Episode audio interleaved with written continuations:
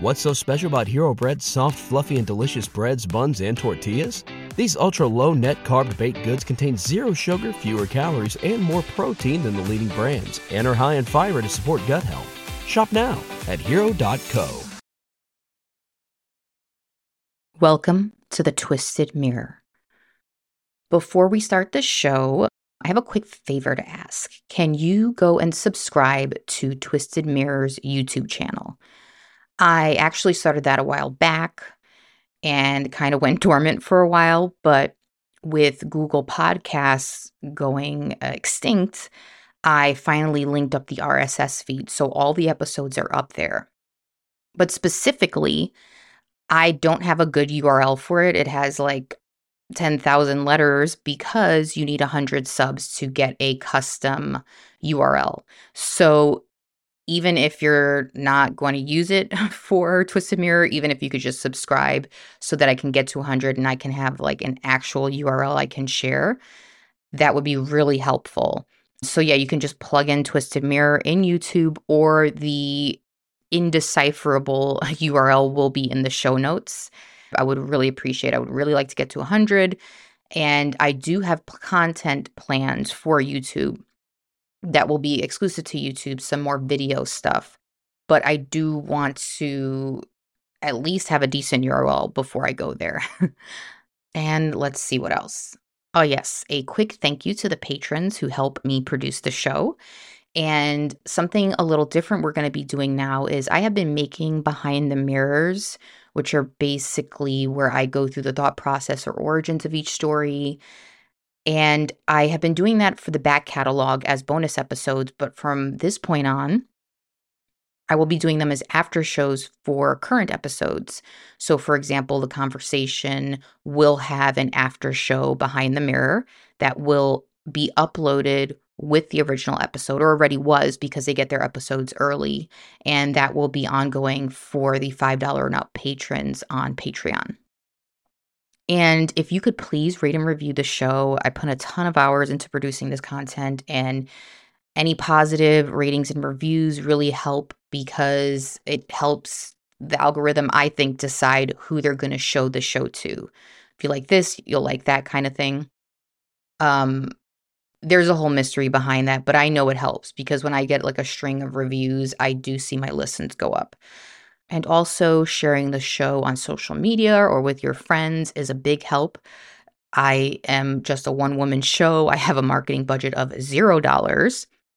So, the only ways the show really gets out is through word of mouth mainly, people finding it on places like Apple Podcasts or Spotify, and then my occasional guest appearance on another show.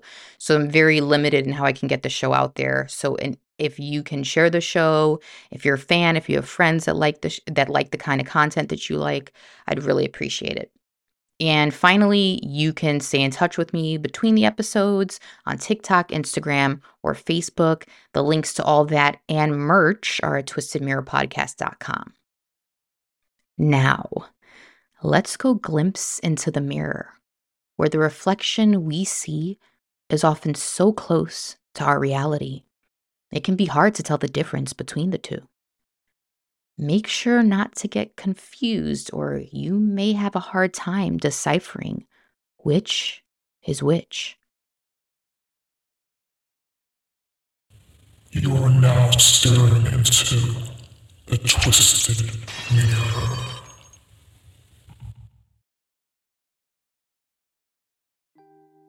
Secret secrets are no fun. It's an old little playground rhyme, but its simplicity holds a valuable life lesson. One of the heaviest things you can hold is a secret. There's something about the human soul that does not like to tuck things away in the shadows where they can fester. If you hold on to one long enough, a secret becomes part of you, a tiny dark smudge on your soul. It's in our nature to want to purge it, to wipe that spot away, and when you can't, it sits there inside of you, slowly taking up more and more space. I can think of one thing, however, that can be worse than keeping a secret. And that's being left out of one by everyone you love. Secret secrets hurt someone. Of all the things that bring me back, it's the smell. Most of all, like that old mop smell. Bleach mixed with water, sometimes the errant whiff of BO or cologne. It, it's the lights, too, bright and hard. The sounds, murmurs, garbled announcements over the PA system the racing footsteps and rolling wheels of attorneys shuffling around their paperwork and suitcases, running to meet their clients for a quick debrief before they're called. There is no warmth inside the brutalist structure, even when the sunlight beams through a floor to ceiling window as people wait to be called to see a judge. It's swallowed by the oppressiveness of the place. Most people aren't here because they want to be, save for the couples coming to make things legal and the rare foster to adopt success story.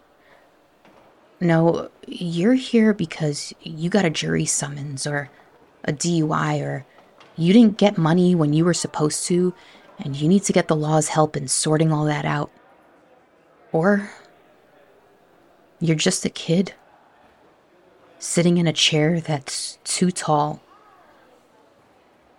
Every time I walk through the metal detector and the smell of the place hits me, there's an image that always appears in my mind's eye. I'm looking down on two little legs, swinging back and forth, frilly socks poking out of dirty white tennis shoes. A kid waiting for grown ups to decide what to do with her. The disposable a spare child. No one's responsibility in particular any longer, but in a roundabout way, everyone's responsibility. Everyone chipping in a fraction of a cent to provide for her. I pass family court every day on the way to my trial, and I try to think about how that little girl ended up right back here. It was inevitable, I guess, depending on if you believe in fate, because I am here. It has been done. But I promise you would have never guessed it if you knew me just months ago. The system, though, it's like a curse. Once it gets its eyes on you, once you become part of it, it never wants to let you go. I used to think that was bull, that I could get away, that I could alter the path on which that little girl was headed. But I'm here, alone again, a spare woman. No one's responsibility in particular any longer, but in a roundabout way, I might become everyone's responsibility again. Today is the day when I learn if it has me back in its bloated belly for good. The judge asks us all to rise. He goes through some questions with the jury foreman. In those seconds, I go somewhere, a place in my mind I have been many times since childhood, where I separate myself from my being. There, I can swallow whatever life throws at me, like gulping down a fireball and coughing up a little puff of smoke. I know what it all looks like. How, if watching from the outside, you would think I was petty and vindictive. My lawyer didn't want me to speak. He said it's not worth it, that the prosecutors would try and trip me up, try to get me to react. They'd twist my words and intentions. Let the experts speak for you, he said. So I did. He's probably right. But I hope you'll understand how it all happened. How I loved them. And most of all, him. How something so small can grow so big. How something so seemingly benign can metastasize like cancer. Vince and I had our closest friends over for dinner. It was an early fall evening with a perfect crisp chill in the air. The leaves had turned, porches were decked with pumpkins and plastic skeletons. We all sat around the fire pit in the backyard of the house Vince and I had just purchased. In fact, that's what this whole gathering was a little celebration of the culmination of years of hard work and career climbing. We had done things slightly backward, if you are still into the traditional order of things. Got the house before marriage, but marriage was on the way. We would be heading to Mexico for an intimate destination wedding come spring. My God, it's so beautiful out here, Rachel said over the sparkling fire. Rachel was someone I had met in my very first grown up job, but work friend quickly evolved into a real friend, and 12 years later, she would be the maid of honor at my wedding.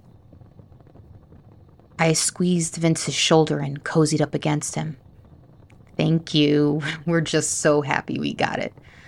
The market was just brutal. It was like gladiator out there. I, felt like screaming, Are you not entertained? more times than I could count. The group chuckled. You're welcome, Dallas chimed. Dallas, Vince's college friend, married to Bryce. They were solidly our designated couple friends. Bryce shoved Dallas. Don't be such a slut for credit. Vince smirked. You'd think that commission would be enough. Dallas snaked his head side to side and crossed his legs. Well, that wasn't too bad either. No, it's fair. You really went to bat for us. We appreciate you. I made sure to direct my most earnest eye contact to Dallas. I knew you two had to have it. Sometimes you just know when a house was made for someone. When I saw this place, it checked all the boxes, and it just, I don't know, it felt like the two of you. I could picture the both of you here instantly, sitting out by the fire, cooking in that disgustingly immaculate kitchen, and you know, maybe room to grow. My eyes went back to Vince, who playfully raised his eyebrows at me. We were at that stage where people asked about kids. A lot. So, you two are starting to look for a house, right? Rachel asked Bryce and Dallas. You want a yard for the baby, I'm assuming. Dallas deferred to Bryce, who rolled his eyes. What? I asked. Dallas bit the inside of his cheek. We're just having a little disagreement about that right now. He thinks we should get the house now. I think we're still interviewing surrogates and there's no need to rush. Even after the baby is born, they won't be walking for a year. Bryce leaned closer to the fire to take the floor. He wants to live his city life. And I think we should start building community and settling down in a new place before the baby. Once the baby is here, moving is going to be such a huge stressor. Vince sipped the last of his wine before looking at Dallas. He has a point. Yes, moving is stressful, but I do this for a living. I can have our stuff packed up and moved out of the townhouse in no time. Say that when you're sleep deprived and covered in baby farts, Bryce quipped.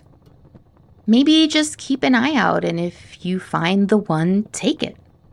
Rachel, the diplomat, continued. The good news is you both won't be pregnant, so that might be a good middle ground. You can move out while the bun or buns are in the oven, and Dal, you'll get to squeeze every last ounce out of the city life. I noticed Rachel's cocktail had run dry, signaling it was a good time for the final course. Feeling the natural break in the conversation, I stood up. Speaking of buns, I'm gonna go get the dessert. Guess what we're doing? I pointed at the fire. Bryce's expression lit up behind the wavering orange glow of the fire pit. S'mores? Vince glowed with pride. Not just any s'mores. She goes all out. She calls them adult s'mores. Dallas tossed his hand back exquisitely. Fancy. Vince reached for my hand, his gentle grip dangling off my fingertips. I can help bring it out. Vince was a gem of a partner handsome, smart, and always willing to lend a hand. But I have always been particular. If I'm doing something, I like it a certain way, at my own pace, and sometimes an extra hand just gets in the way. No, you stay. I've got the cart. I can bring it all out myself. The glinting flame caught the golden hues in his brown eyes as he secretly winked at me, letting go of my hand.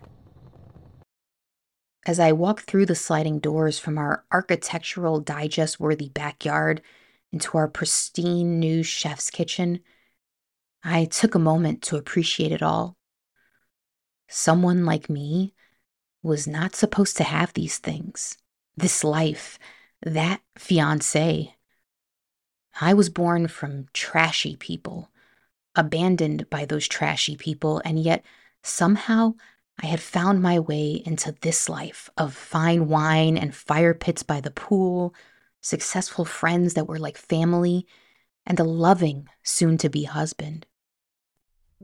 As I placed the artisanal handmade flavored chocolates on the wood plank, I thought back to how a Hershey's bar had once been as precious as gold to me. Little folded cards next to each pile of chocolate indicated darkness levels or flavor. I took the marshmallows I had custom made using real marshmallow root and added them to four decorative stone bowls, each for a different flavor as well. I stuck little wooden spikes, labeling the flavors, into the marshmallow bowls. Finally, I walked to the pantry and pulled out a twee paper bag, jumbo graham crackers from the local bakery, made just that morning. I added the spread to the rolling cart and carefully placed each stainless steel roasting stick symmetrically on the tray. The French press of the $35 per bag imported coffee I had going was just done steeping, and I pressed down the plunger. I added that to the cart with five mugs from a gorgeous set Rachel bought for us as a housewarming gift. I added the printed paper napkins I had picked up from the local stationery shop and the fixings for the coffee, along with some elegant silver stirring spoons. I liked nice things, don't get me wrong, but this wasn't about showing off. I splurged on those I loved. The attention and care I gave to the spread was more for the recipients than for myself. I had spent much of my adult life learning how to express myself with my words, but always found that difficult. These were the things I did in place of that. As I admired the finishing touches on the adult s'mores tray, making sure no detail was forgotten, I glanced up and out the window. The four were deeply engrossed in conversation. I watched as they leaned in close, the wild flames of the peaking fire blocking the nuances of their lips. There was an intensity that belied the tone of the night so far. Hands were gesturing, arms crossing. We were a drama free friend group. Growing up as I had, you learn to read body language to a fault. I'm always hyper aware of how others feel about me, of the subtle ways they move their eyes or the position of their shoulders or how they hesitate just slightly before saying things. Some of the places I lived required that I be constantly vigilant, and that's something that becomes ingrained in your bones, no matter how much you wish for blissful naivete. This wasn't a fun ruckus exchange. This wasn't casual conversation. There was something weighty. The air around them had gone from light and airy to dense and heavy. Instinct drove me to step outside and find out what was going on, despite the knot in my stomach, an alert from that well honed radar, indicating that whatever I was going to step into would not be like the cheerful banter we had been exchanging all night. As I made my way over, my mind raced at the possible scenarios. We had always gotten along really well. Vince was the easygoing type, more eager to talk things out than argue. Dallas and Bryce were practically a two man comedy team, often using humor to diffuse tension while telling it like it is. And Rachel, well, like I said, she's a diplomat. As I got closer, there was no second guessing. I had a better view of resolute expressions, their taut postures, their voices jumbled under the ambient music playing in the background. But just like music, conversations have a tone, a melody. And the tone of this one, the tone was unsettling. As I got closer, Rachel touched Bryce's knee. He stopped mid sentence and sat up straight, his staid expression bursting into an elated grin as he turned to look at me. Like a conductor leading an orchestra, his body language halted the conversation at once. As if one organism, their tight postures loosened, their focused glares softened into smiles. Vince leaned back in his seat and turned to face me. Hey, hon, need my help? Uh, is everything all right? Vince shrugged. Yeah, everything's good. It didn't ring true. There was a performative stillness as I scanned the group. The undulating warm glow on their friendly smiles reminded me of jack o' lanterns, as if their expressions were carved on their faces as opposed to coming from within. Are you sure? You all looked really tense. What's, what's going on? Dallas waved his hand. Oh, nothing, sweetie. Okay. I looked over at Rachel and her eyes averted mine. Vince stood up. Uh, let me help you finish prepping the dessert. I caught Bryce's eyes quickly flashing over to Rachel's and back. It's all done. I was just coming to clear the area. I didn't like the feeling I was having, like there was a secret I was not privy to. And let me do that. Before I could insist, Vince was grabbing the empty glasses around the fire pit. This was not a group prone to extended silences, or at least the silences were so comfortable they went unnoticed.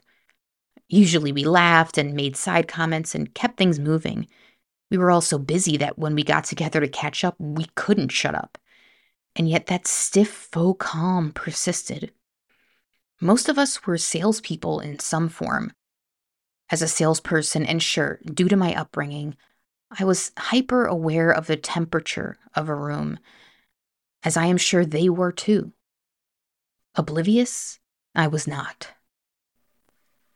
Despite the performance of okayness, Things felt off, and I knew they felt it too. When I had left the circle minutes ago to prep dessert, we were in easy spirits. It was as though I had left and everything shifted off its axis. As soon as Vince and I made our way into the kitchen, I figured he would fill me in. In fact, I was sure he would be itching to. That was what kept me from pushing the matter any further. I knew I could just get the lowdown from Vince in private. We told each other everything, after all. Tosh, that looks amazing. Tosh is me, short for Tasha, but you probably know that by now. Vince tried to reach for a marshmallow and I slapped his hand. You are not messing it up before it even gets served. Normally, that would have been executed more playfully, but I was feeling insecure about what had just transpired, and by the fact that he was going to force me to ask again instead of volunteering the details. He put his hands up to defer to my authority over the spread. So, are you going to tell me what that was all about? What what was about? The obviously tense conversation the four of you were having. He looked down for a millisecond and replied with forced nonchalantness. It was nothing. Okay, so if it was nothing, why won't you tell me? Because it's not worth discussing. Why don't you tell me and I can be the judge of that? He ran the sink and rinsed out the used glasses. It was nothing. It didn't look like nothing. Tosh, come on. Can't we just enjoy the beautiful night we're having? I looked out the window again.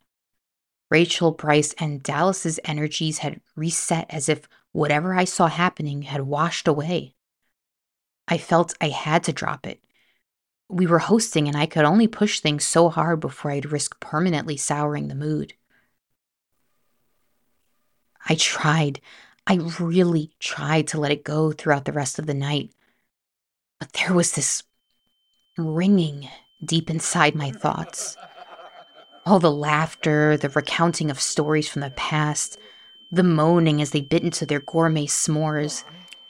They were all absorbed through the filter of this haze, this sensation deep inside my brain that there was more going on than they had let on. I was quieter than my earlier self, deciding to take in conversation rather than engage. Obviously, my input wasn't important anyway. But even then, I was doing less listening to them and more to the voice inside my head, searching for an explanation. It ate at me the entire rest of the gathering. The more I tried to purge my mind of the whole thing, the denser the fog clouding my thoughts became. At the end of the night, I reciprocated their heartfelt hugs with my shallow embrace. No one asked if I was okay. No one asked why I was being quiet. It was as if everything was normal and it was all in my head. Or they hoped I'd let it go. As Vince and I cleaned up, I continued to keep to myself. But inside of me, a nonstop monologue ran in endless circles. What if it was nothing? What if you misinterpreted their body language? If it was nothing, why wouldn't anyone just tell you? Are you even entitled to every conversation they have? Shouldn't Vince share everything with you? Isn't that what it means to be devoted to each other? How could he have a secret with your best friend that you aren't even a part of? They were acting shifty, weren't they? Should I press the issue with Vince again? Is he cheating? Is there some sort of surprise they're planning? No, they were too serious. You're the odd woman out. They were talking shit about you. Vince was defending you against him, and he didn't want to hurt your feelings by telling you. Maybe he was shit talking about you too. By the time we were in the bathroom getting ready for bed, my head was pounding. The unresolved questions were trying to make their way out by force. I just couldn't drop it, not without some genuine acknowledgement that something of importance was being discussed. I asked Vince over the spray of his shower as I rubbed my face with my PM moisturizer. I aimed for coy this time, hoping I'd appear less intense. I know my intensity can be off putting sometimes. So, are you finally going to tell me what you were all talking about? Vince's silence validated all my uneasy feelings. Did you hear my question? Maybe he couldn't hear me over the shower, I hoped. No answer again. This time he cut off the shower. I don't know if he had already intended to or if the question itself made him cut it short. He stepped out of the glass stall and stuffed his head into a white fluffy towel, rubbing vigorously before wrapping it around his waist. I watched him, making sure he felt my anticipatory gaze. Are you ignoring me? No, Tasha, I'm not ignoring you. It sure feels like it. Vince slicked his wet hair back with a sigh as he rubbed the fog away from the mirror. I'm not. Well, then acknowledge my question. When I ask a question, I expect to be treated like a human being. I have answered, Tosh, several times already. No, you have responded, but you haven't given an answer. You keep saying it's nothing, but if it's nothing, then why can't you just tell me? Because it was nothing. I don't even remember what we were talking about. I crossed my arms as I made eye contact with Vince through the mirror. Your memory is sharp as a tack. Now it just feels like you're lying, like you're hiding something. Vince shook his head. Are you serious right now? Yes, I am. It was nothing just doesn't ring true. If you were talking about fucking Care Bears or the weather, you'd remember and you'd just tell me. So it makes me think something significant is being kept from me. Wow, are you going to interrogate me all night? Are you going to keep dodging the question? Vince whipped around and leaned back on the bathroom vanity. This time it was his turn to cross his arms. Have I, in the years we have been together, that I have known you, ever given you any reason to think I would lie or hide something from you? Honestly, he hadn't. If Vince had anything, it was character. But the way he was acting, it wasn't Vince. Vince was forthright. We were each other's sounding board. There was nothing we didn't confide in each other, or so I had thought. How could it be that not only did he not want to tell me whatever it was they were speaking about, but that he had chosen to have this exchange with others, however important they may be to us, over me? No, but Vince walked right past me, turning his body to avoid contact through the narrow opening and out to the bedroom. I followed. I'm feeling excluded, okay? like my family, my chosen family. I stopped, realizing how dramatic I must sound. I just don't understand why you won't tell me.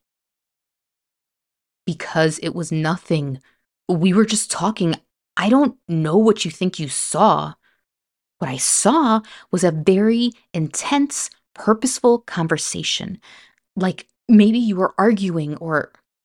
or what? I don't know, plotting or something. Plotting? Seriously, Tosh?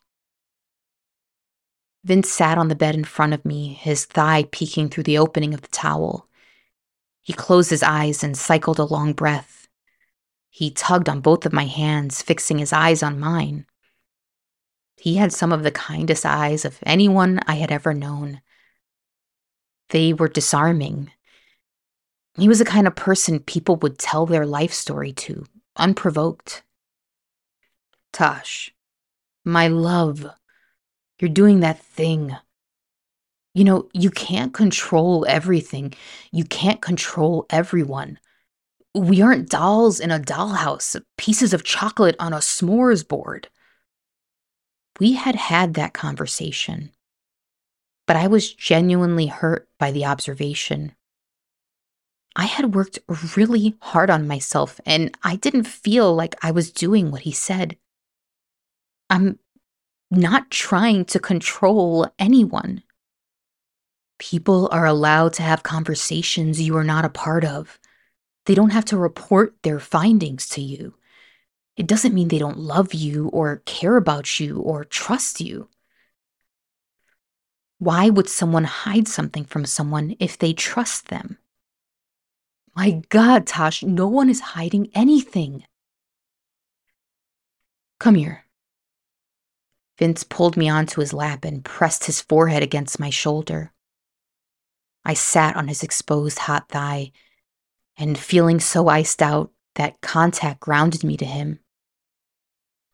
I will never understand what you went through, what it was like to be shuffled around, to live in homes where you were treated like an outsider or worse. But we are not those people. We all love you. Part of love, part of trust, is faith. It's not trust if you don't trust. He had a point. Sometimes it was hard to gauge what a normal relationship was what a normal family was. Vince had a great childhood, the kind I fantasized about as a child. His parents were still together and doted on each other.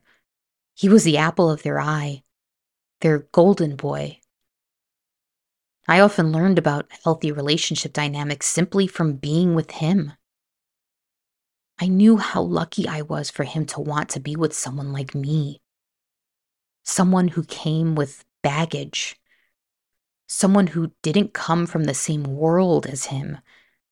Someone he had to untangle like an endless series of intertwined knots. He was my compass, and it was disconcerting that very abruptly, I felt as though he wasn't pointing true north. Even after years of therapy, it always felt like I was learning about family and love from a manual. It was a language I didn't learn until adulthood, and all the nuances would never fully ingrain in me the way they would had I learned them as a child. Vince, Rachel, Dallas, and Bryce were my only family. Vince would be legally family soon, and we had agreed to be the godparents of the guy's future baby. I thought I had overcome it all, that I had finally become fluent. But this incident, if you could even call it that, it made me feel like I might never fully understand. I resisted the urge to prod further, to beg one last time, even if it was a silly thing, even if they were making fun of me for being such a control freak about the dessert spread. Despite that decision, I still wanted to know. It was not knowing that killed. But Vince was right, I think. Trust isn't trust if you demand full access. That's tyranny. I had to learn that I wasn't that kid anymore, forced to eat after the real family had their fill. I love you, Tosh Bagash, he said, rubbing his nose into my neck like an overexcited puppy. It always made me smile when he called me that. I love you too, I replied, this time with the slightest hesitation. He might have felt the recoil, might have thought I was feeling ticklish. I didn't sleep much at all that night, or the next night, or the night after that. I just couldn't stop rehearsing what they could have been talking about. Despite all of Vince's reassurances, I couldn't shelve the doubts away. If it was nothing, a harmless little chat, why the refusal of all four to clue me in? Why the abrupt end to the conversation upon my arrival? Why was this so called nothing being treated as something? These people have never given me a reason to mistrust them. They were good people, people I had known for many years. Two of them thought highly enough of me to ask me to be the guardian of their future child in the event of their untimely demise. But the question had infected my thoughts. No, Vince, Rachel, Dallas, and Bryce weren't pieces on a game board I could control. But wasn't I owed something? Shouldn't Vince want to put my mind at ease? With our busy jobs, Vince a VP at a bank and me a mortgage professional during the most crazy market in real estate history, and us settling into our new home, maybe he didn't notice my distance. I had plenty of reasons to be tired and stressed. But after days of running on just a few hours of sleep, and the parasite of doubt continuing to feed on my every waking thought, I texted Rachel. Hey, uh, want to grab lunch tomorrow? On me. She agreed. The bistro I chose was a popular lunchtime spot for white collar professionals in the area. Tables were clad with pristine white cloth. Utensils clapped against porcelain as the buzz of business deals played as a backtrack. Rachel worked just a few buildings down, so it wasn't unusual that I'd invite her out to lunch when our schedules permitted. We talked about the usual the new person she had been dating and the politics of transitioning from online hookup to something more real. We talked about work, celebrity gossip, pretty much anything but what I really wanted to ask. As the conversation went on, it became more uncomfortable to bring up what seemed to be forgotten history to everyone else. When the check landed on the table, I tried to deliver my question as casually as possible, sliding my platinum Amex into the check sleeve. Thank you, I'll get us next time, she said. It's my pleasure. So, I've been meaning to ask.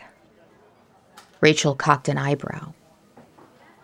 You know, when you and Bryce and Dallas came over for dinner and I went to make the s'mores? Rachel's eyes narrowed with curiosity. Yes? Ah, I know this is stupid, but I felt like something happened. You were all talking about something. The server came by and reached in front of me for the check. I ducked under his arm so I could keep the line of communication going. Like you were talking about something. Rachel adjusted her posture. Well, yeah, what else would we be doing? Was something wrong? Are you okay? Are, are the guys okay? Yeah, everyone is fine last I checked. It, it just. It's just that it felt like it was something serious. Serious? How? Your body language, gestures, the faces you were making, it seemed intense, you know? Nope. So, what was it then? I just felt like everyone stopped when I got there. Well, yeah, you came up to us and we stopped because we thought you were going to say something. Right, but what I'm saying is I felt like you all didn't want me to hear something. Rachel just stared back, giving me nothing, waiting for what I would say next. Were you talking about me? Tash, what? Then what were you talking about? She shrugged. Nothing. Well, not nothing. You were talking about something. You weren't sitting there in silence. We were just shooting the shit. About? Nothing.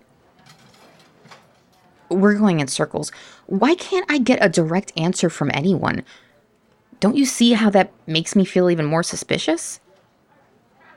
Because it was nothing. We were just talking. I just, I just don't understand why there's this wall of silence. Wall of silence? Jesus, I don't know what to tell you. Just tell me what you were talking about. I didn't mean to raise my voice, but it was enough for the table next to us to stop what they were doing and look over. And for the server to almost flinch as he continued his impeccable timing by returning my card right as I snapped. Rach slid her purse on over her shoulder.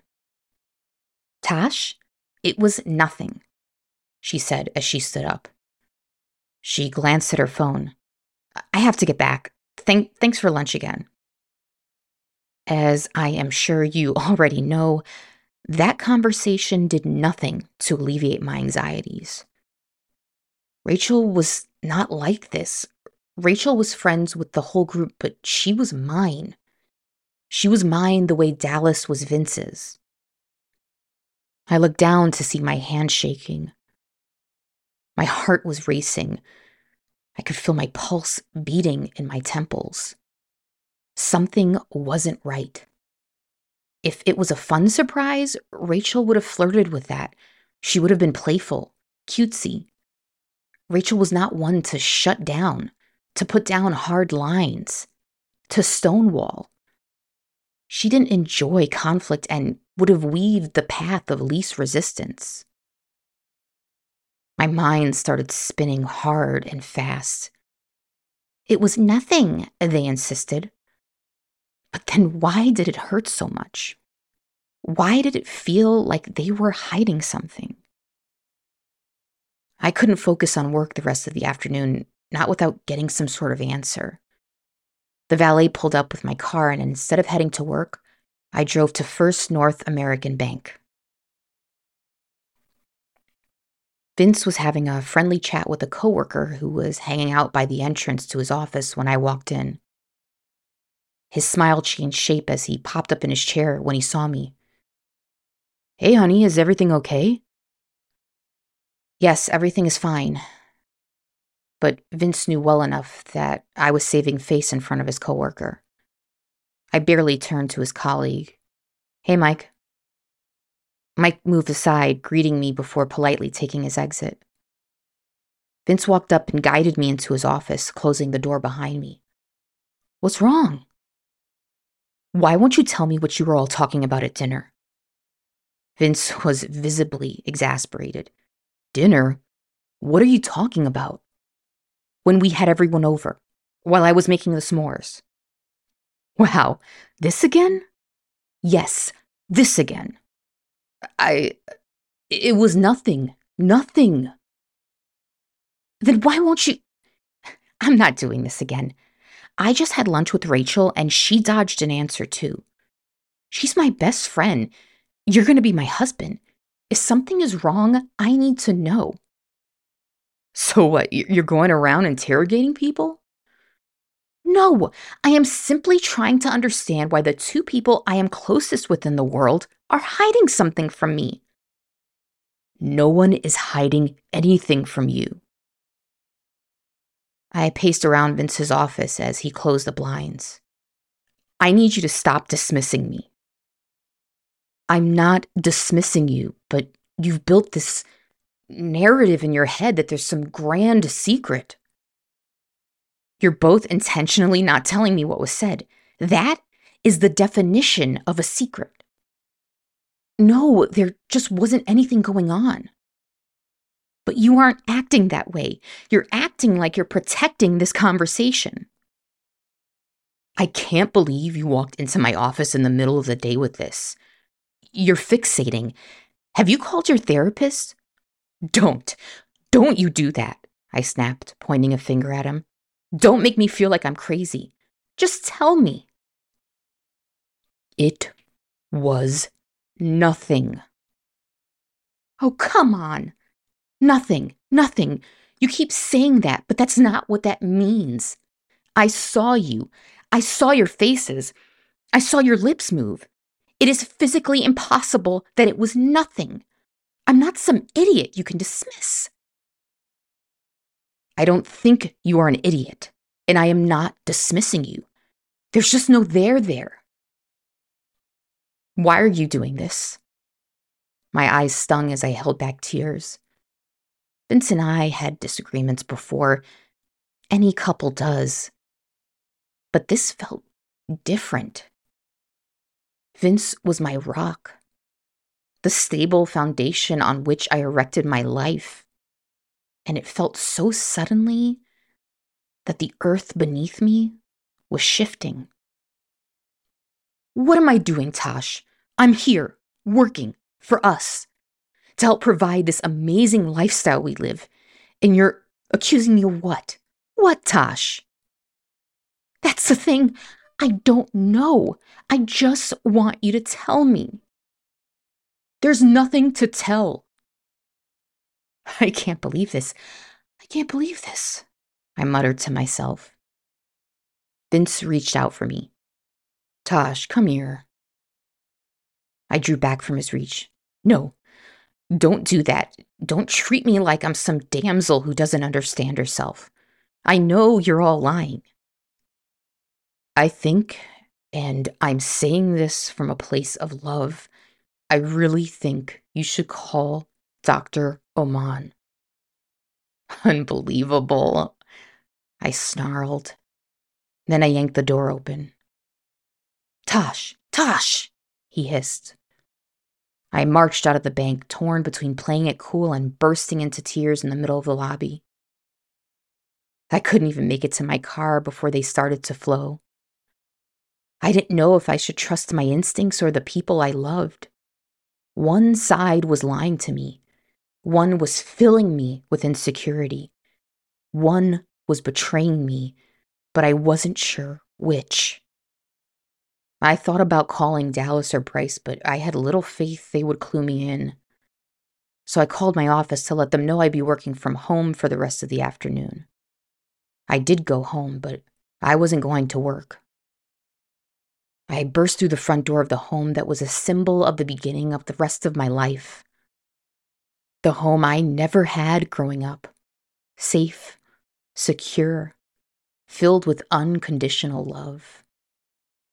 The modern gray architecture that was fresh and open now felt like a frigid mausoleum.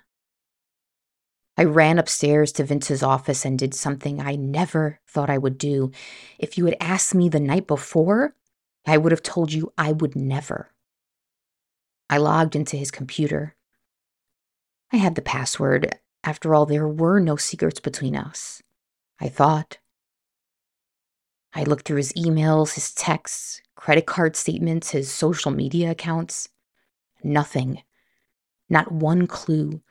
Not one piece of knowledge tucked away that would illuminate the circumstances. Then I tore through his desk. By the end of it, I was only more desperate, more bewildered. After pulling myself together, I put everything back in its place. Just because there was no evidence it didn't mean that I was wrong, that they weren't keeping something from me. Maybe whatever it was had been kept as whispers between them. I didn't know what to do with myself.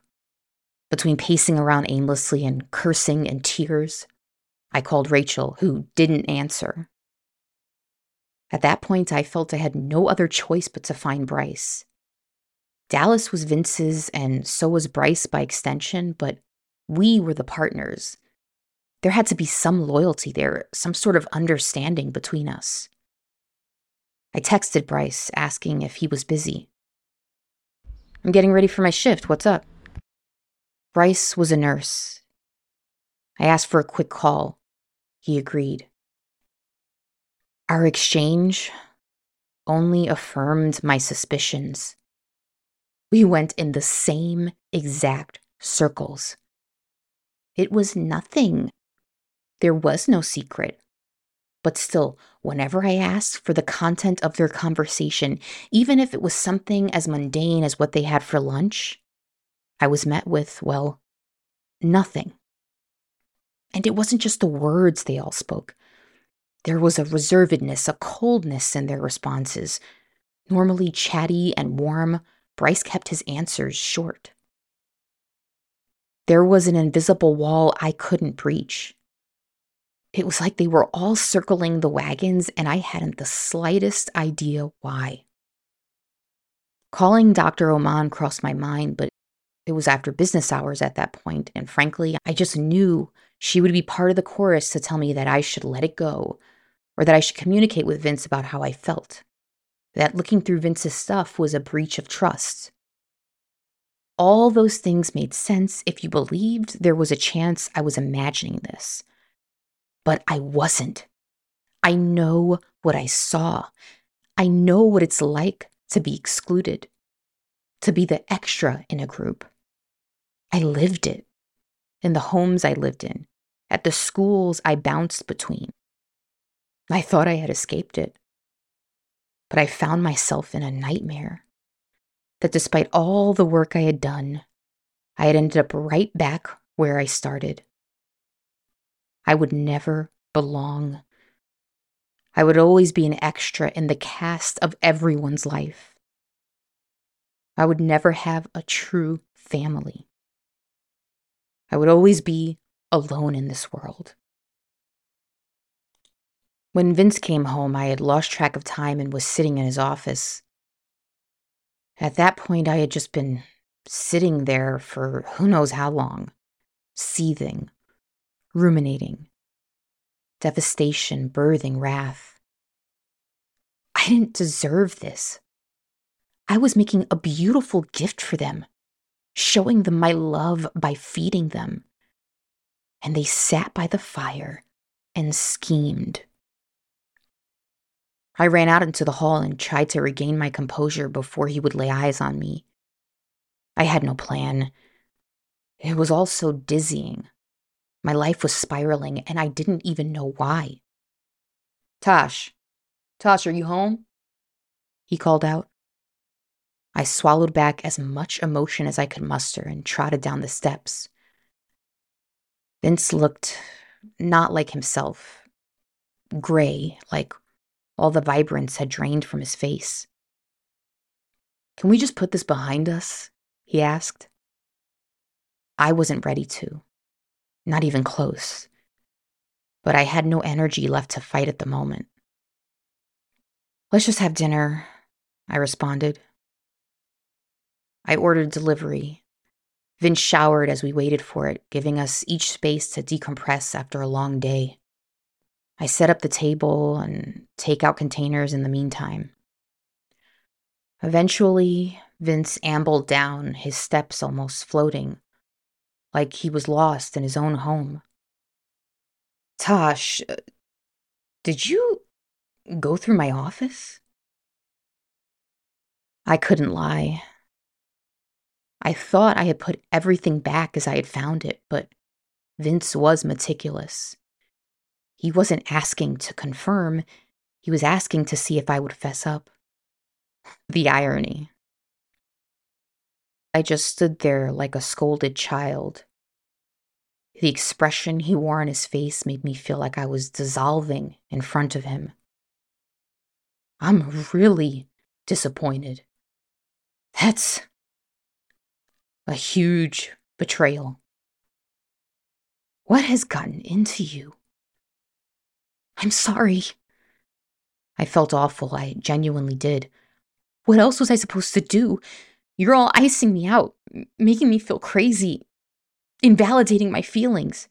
Tosh, my God, nothing happened. I'm not going to do this. I'm not going in circles. If you cared, if you truly loved me, you would just tell me. Tell me what the conversation was about. Vince received a text. His eyelashes fluttered in disbelief as he read it. You called Bryce? So? What, I don't have a right? He's my friend too. Or am I not part of your little clique? With every reply, Vince inched closer to the table. You're not making any sense. Rachel, my best friend, my fiance. You all looked so serious there around the fire.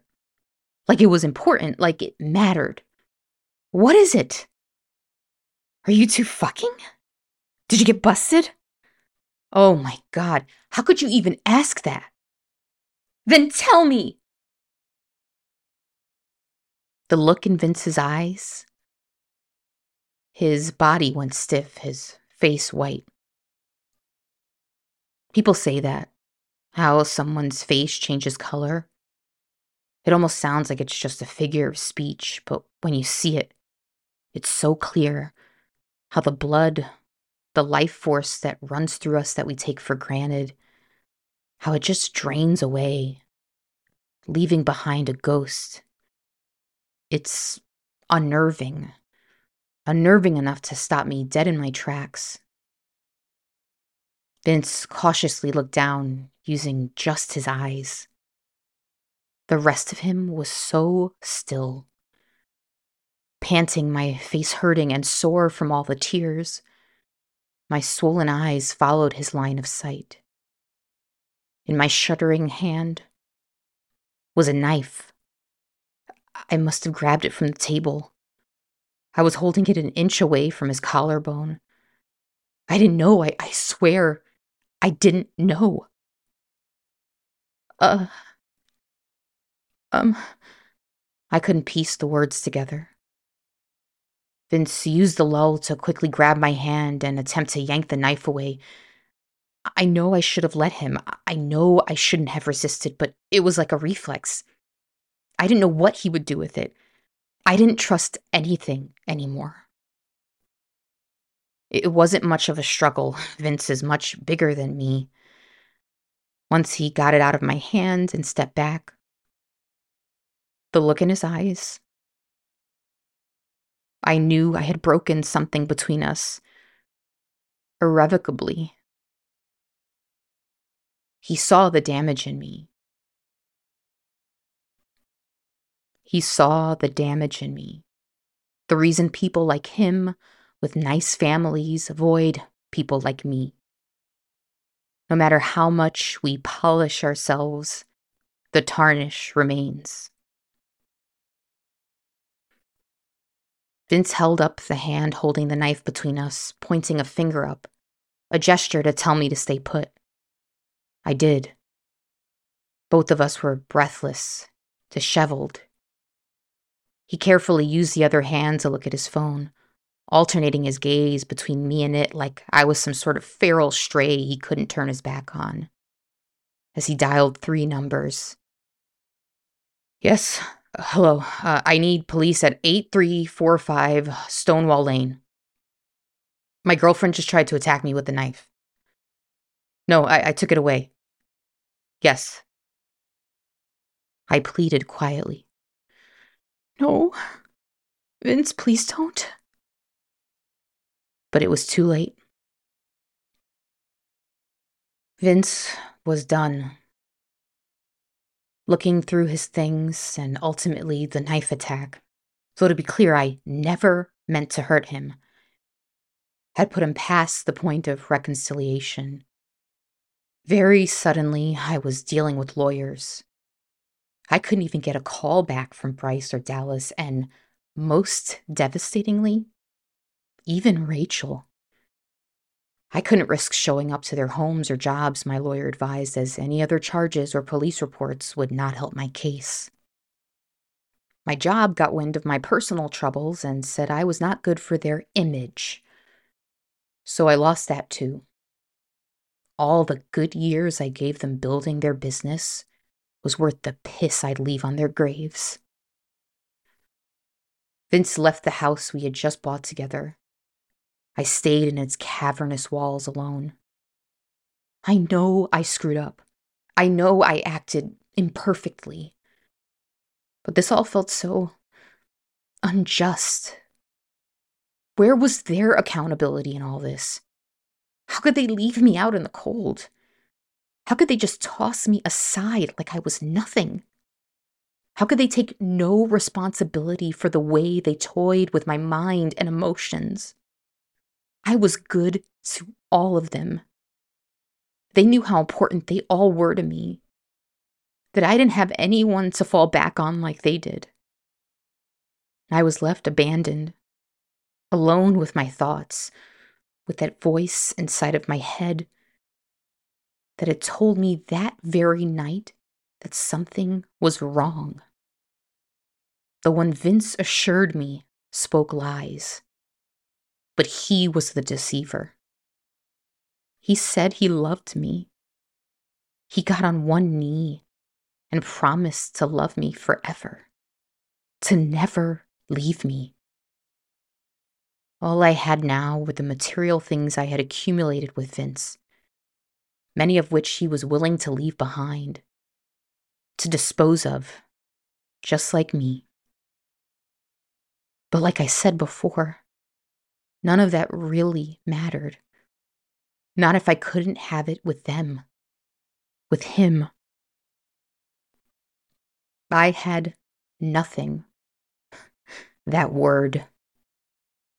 But I was at least owed an answer. I deserved to know what was so important that they would throw years away of friendship, companionship, and love. If they had just told me, none of this would have happened. After weeks alone, dealing with the frenzied collapse of my life and new legal troubles, I made a decision. I would get my answer. It took about two weeks of watching Vince from a distance. Most days he would go to the apartment he was staying at, but finally he changed course and instead went to La Rialta, one of our favorite restaurants. I can't tell you the pain I felt as I watched through the huge front windows as the gang stood up to greet him. Dallas, Bryce, and my Rachel. My greatest fears had been proven true. I was an outsider. Maybe that's what they meant when they said they were speaking about nothing. The answer was right in my face all along. You are nothing. It was early on a Wednesday night, so the restaurant was quiet. I stood, shrouded by my black hoodie, standing on the damp street, watching them through the window as they chatted and placed their orders. There was an empty seat at the table, and I wondered if they thought about me at all. Well, they were about to. The bell rang as I opened the door to the intimate restaurant that Zagat says has the warmth of Nona's kitchen with the understated elegance of the Mona Lisa. The candle at the table lit up their faces, just like that night around the fire. My last moment of happiness. At first, they didn't notice me. They were too focused on each other, and I didn't look like myself, swallowed by frumpy clothes. The hostess asked if I was picking up a delivery. I nodded, never taking my eyes away from the gang, and she said she would be back with my order.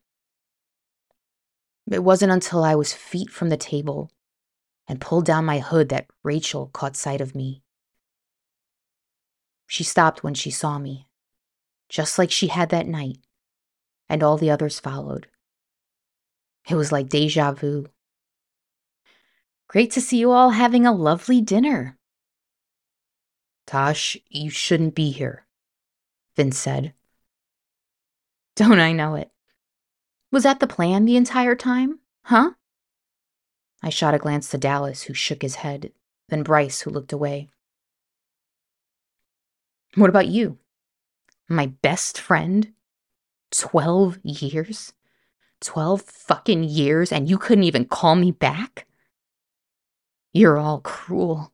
So fucking cruel. Vince tried to reach for my arm and yanked it back. Was five a crowd? Are you there to be a shoulder for Vince to cry on because you could never keep a man of your own? Rachel stood up slowly. The sharp screech of the chair was like a knife carving into my skull. Tosh, we're here for you. We're trying to figure out a way to help you. Help me? Help me by lying to me? By ruining my fucking life? You're all so fucking oblivious to people's pain your charmed lives with daddy and mommy to take care of every need.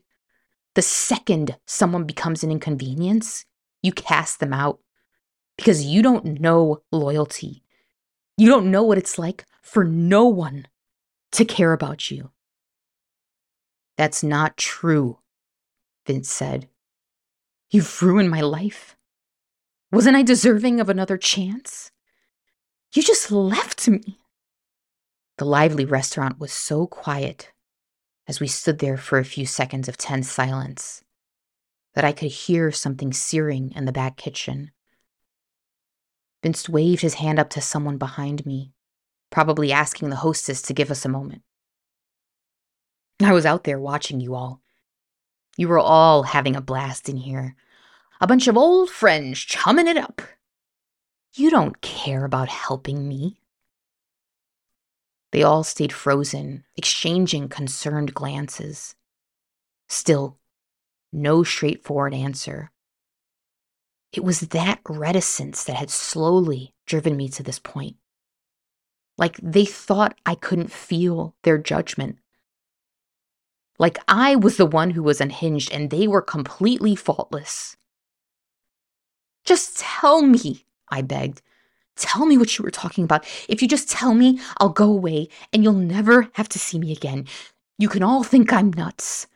What you are all doing is psychological warfare. You don't even understand. Still nothing. Not one fucking word. Just tell me! A hand touched my elbow and I swung at it. The maitre d'. Don't you fucking touch me! Rachel, the only one standing, slowly made her way to me. I know you're all lying because if you weren't, you would just tell me what you were talking about, no matter how big or small. The cruelty, the absolute cruelty of leaving me out in the cold. Tosh, it was nothing. She tried to reach for me, I think. Maybe it was a performative, supportive touch, or she was trying to guide me out of the restaurant. But I swatted at her, just like I did with the maitre d'. The stillness in the restaurant, the rapt onlookers, the stunned men at the table, all at once erupted. Screams and mumbles, plates crashing, patrons running to the door, people shoving one another out of the way. Bryce ran to Rachel, who had somehow slumped down to the floor.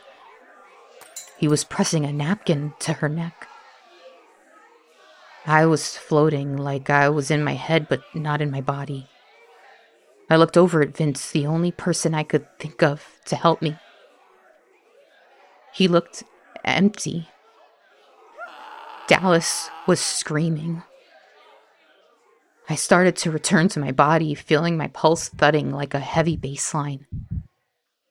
I felt my wobbly feet touching the ground, and then I felt something in my hand. There was a steak knife. Did I did I grab the knife? I didn't remember. Vince pulled on my wrist and I didn't resist this time. The knife fell to the ground, the clanging somehow pierced through the mayhem in the restaurant. I looked back down at Rachel, who was lying down, cradled in Bryce's arms. In the mood lighting of the restaurant, the pristine white napkin Bryce held to her neck had become almost black. She held a hand on Bryce's forearm. Her eyes were bouncing around, but focusing on nothing in particular. Vince bear hugged me from behind. Why? Why, Tosh? There was a vacancy in his voice, like the spark that made him him was snuffed. I knew now he was damaged for good, like me.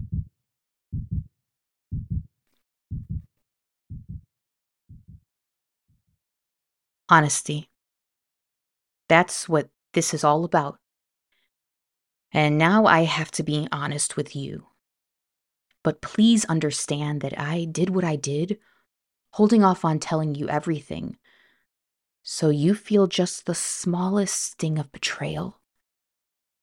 So you can understand how I felt, at how my people turned on me, left me out of their secret. Because make no mistake about it, there was something they weren't telling me.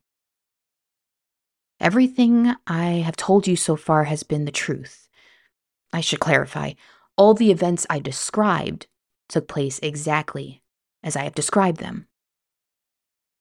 But there is more to the story. Now, you have all the facts you need, but I want to tell you everything. Otherwise, that would make me a hypocrite, wouldn't it? Vince knew about my past, how my teenage trailer trash parents could barely take care of me, how I was found in my own filth as a tiny little girl, becoming a ward of the state, passed around from home to home, so often made to feel like I didn't belong, like I didn't even exist. All of that was true.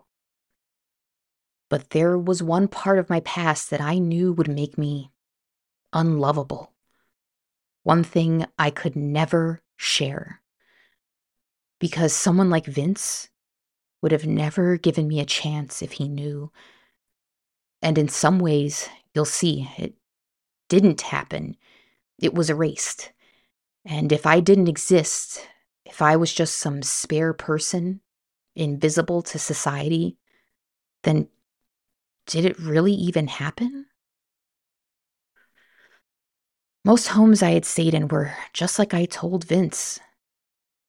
But when I was 13, I had finally found a nice family. They had two four year old twins, too young to see me as an intrusion.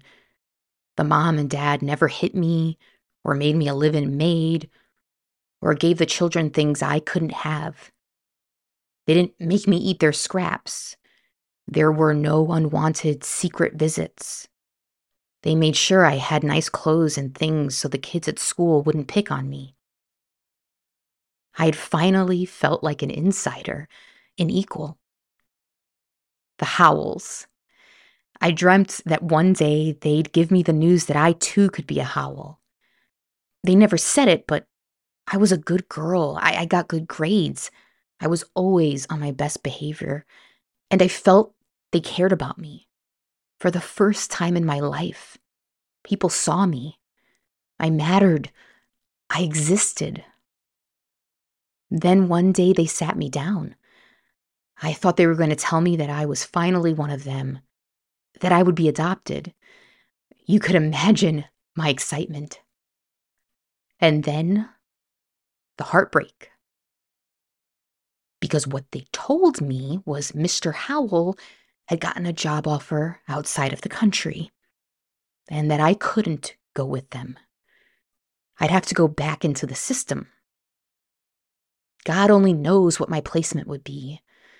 I was almost 15, and who wants to take in a teenager?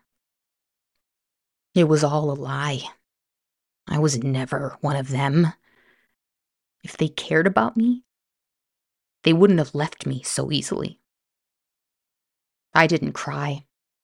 I didn't want them to have my tears.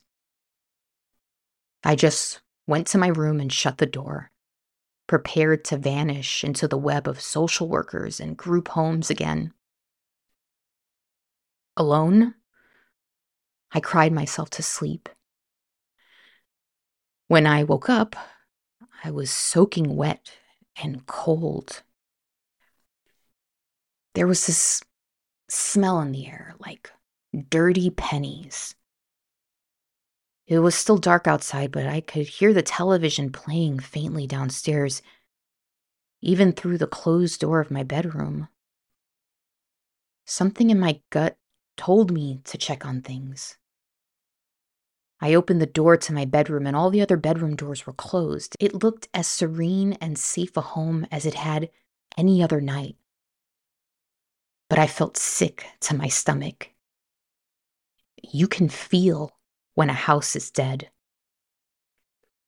I opened one door and found the twins still in their bed.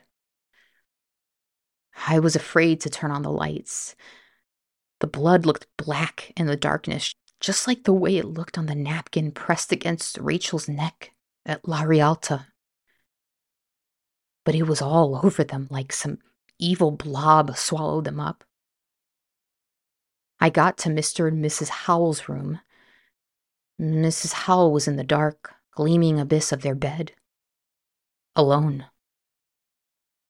I followed the sounds of the television downstairs, the blue glow of some late night infomercials lit up the whole first floor. I walked through the kitchen and towards the living room. The sofa was facing away from me. Mr. Howell was sitting there, just like he was still watching TV. The knife was sticking out of his neck. I was just a child, a scared, child, a child who had never known love.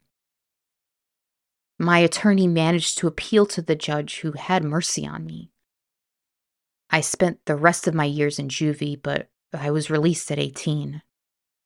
My record was sealed, and I worked so, so hard to put it all behind me, to rebuild the life and family the Howells modeled to me so that their deaths would not be in vain. And I thought I did. I really did. But I have to admit something else about the restaurant. The story I told you, it's what I told my lawyers in hopes of being deemed criminally insane. They could tell the jury about my past, how ever since I was a child I have had a history of blacking out when stressed, particularly when I felt like I was being abandoned. That's the truth. When I pulled that knife on Vince in our home, I didn't realize I had. That's the truth. But this last time, I knew. I had lost it all already. I didn't have it in me to start over yet again. I tried, I really tried to build relationships, to give my all, to show I cared, to masterfully speak a language I was taught far too late in life. Just like the Howells, they all turned on me. My new family, my job, they all erased me. Once again, I became invisible. I ceased to exist. All I ever wanted was to be included. I had no other options. I tried to reason, I tried begging. But then I realized I would have to purge them of it. I would force them to answer for their lies, to unveil the secret that was worth destroying a person who would have killed for them. That type of loyalty goes both ways. And when you break it, you have to pay. They would share their secret, either with me in the restaurant or in a court of law on the stand. I was even offered a plea deal, but I refused because I wanted them to finally give an answer that was more than just nothing. But get this I still don't know.